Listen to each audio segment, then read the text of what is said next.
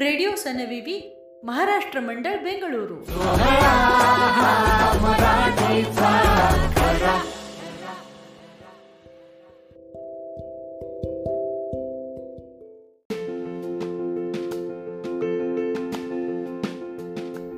हजार एकोणीसच्या सनविवी गणेशोत्सव विशेषांकासाठी कथापूर्ती स्पर्धा घेण्यात आली होती. त्या स्पर्धेत दुसरं बक्षीस मिळालेली ही कथा. लेखिका स्मिता बर्वे. अभिवाचन मधुरा परुळेकर.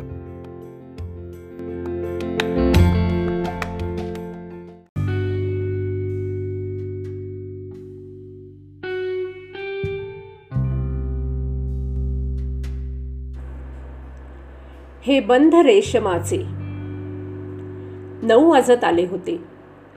अधीर मनाने निशा विवेकची वाट पाहत होती. डोक्यात विचारांचे थैमान सुरू होते. आपण घेतलेला निर्णय बरोबर आहे की चूक हेच तिला अजून समजत नव्हते.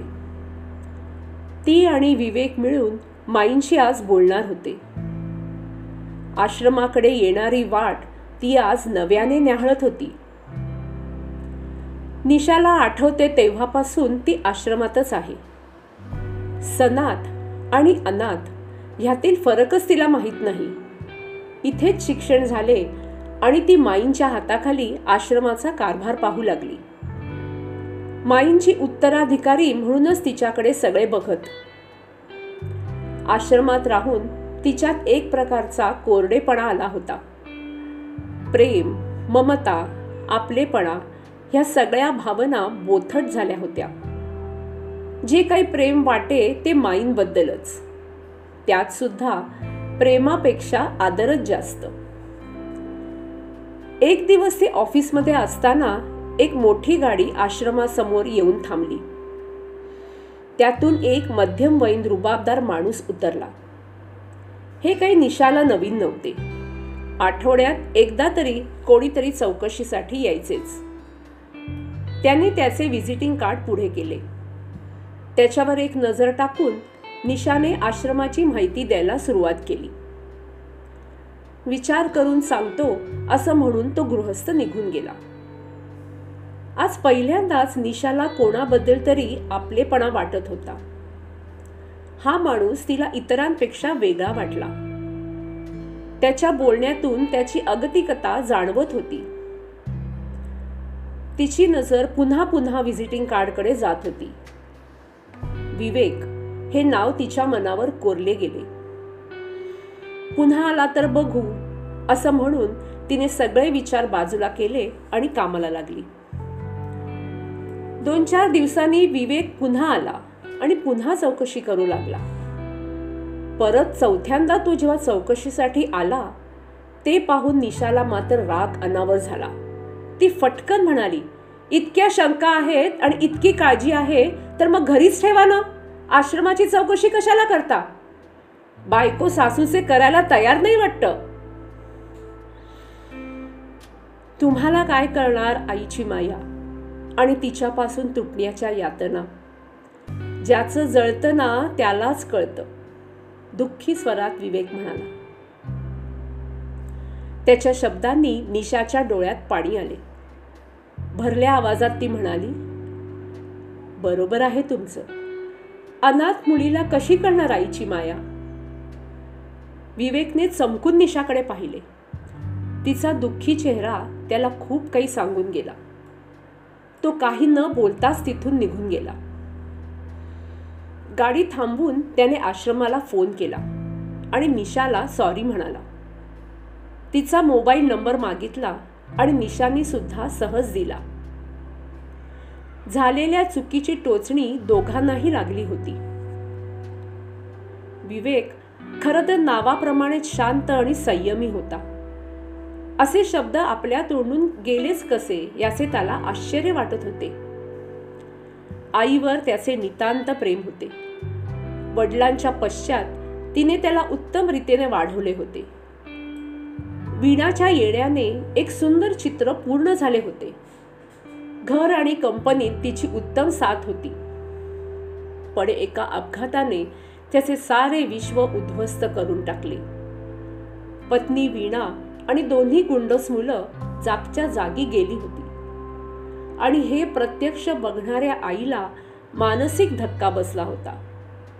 तिचा प्रेमळ चेहरा निर्विकार झाला होता आणि मन एकदम शुष्क.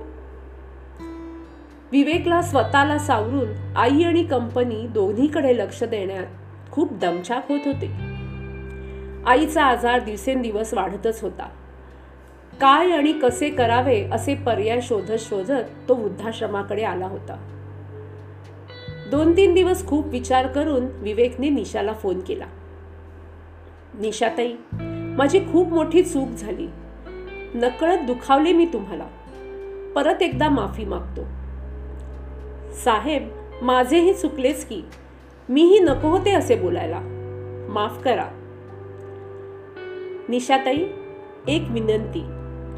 माझ्या घरी याल का? प्रत्यक्ष भेटून तुम्हाला काहीतरी विचारायचं आहे. माईंना विचारून सांगते. निशाने फोन ठेवून दिला. वेळ ठरवून निशा विवेकच्या घरी गेली. त्याच्या आईला पाहून आपल्या आयुष्यातील कमी तिला प्रकर्षाने जाणवली. घर पाहून झाल्यावर कॉफी घेत असताना विवेकने निशासमोर एक प्रस्ताव ठेवला. तिच्या कानावर विश्वासच बसत नव्हता. लगेच निर्णय देणे अशक्यच होते. विचार करून सांगते असे म्हणून ती परत आश्रमात आली. दोन तीन दिवस विचार करून तिने विवेकला सांगितले की तुम्ही प्रत्यक्ष येऊन माईंशी बोला. त्यांचा होकार असेल तर माझाही होकार असेल. कारच्या आवाजाने तिची तंद्री भंग पावली. प्रसन्न चेहऱ्याने विवेक समोर उभा होता. दोघेही माईंकडे गेले. निशाने ओळख करून दिली. माई म्हणाल्या तुमची कंपनी आणि तुम्ही याबद्दल ऐकले होते. आज प्रत्यक्ष ओळख झाली.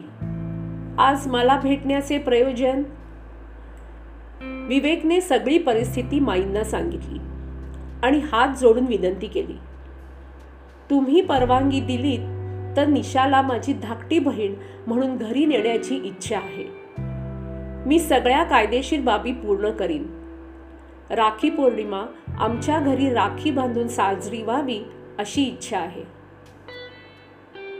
माईंना काय बोलावे ते कळेना. निशा लहान असताना तिला कोणीतरी दत्तक घ्यावे तिला घर मिळावे म्हणून त्याने खूप प्रयत्न केले होते.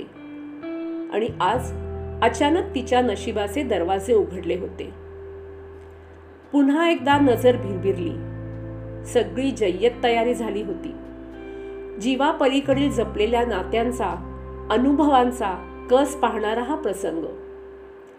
वेळ जसजशी जवळ येत होती तसतशी हृदयाची धडधड वाढू लागली. निशाकडून राखी बांधून घ्यायला विवेक उत्सुक होता. फक्त आता आईने तिला आपले मानायला हवे होते. निशाने घरात पाऊल टाकले आणि आई समोर आली. आई! म्हणत निशाने मिठी मारली आणि आईचा चेहरा पुन्हा वात्सल्यमय झाला. हे अनोखी रेशीम बंध पाहून माई कृतकृत्य झाल्या.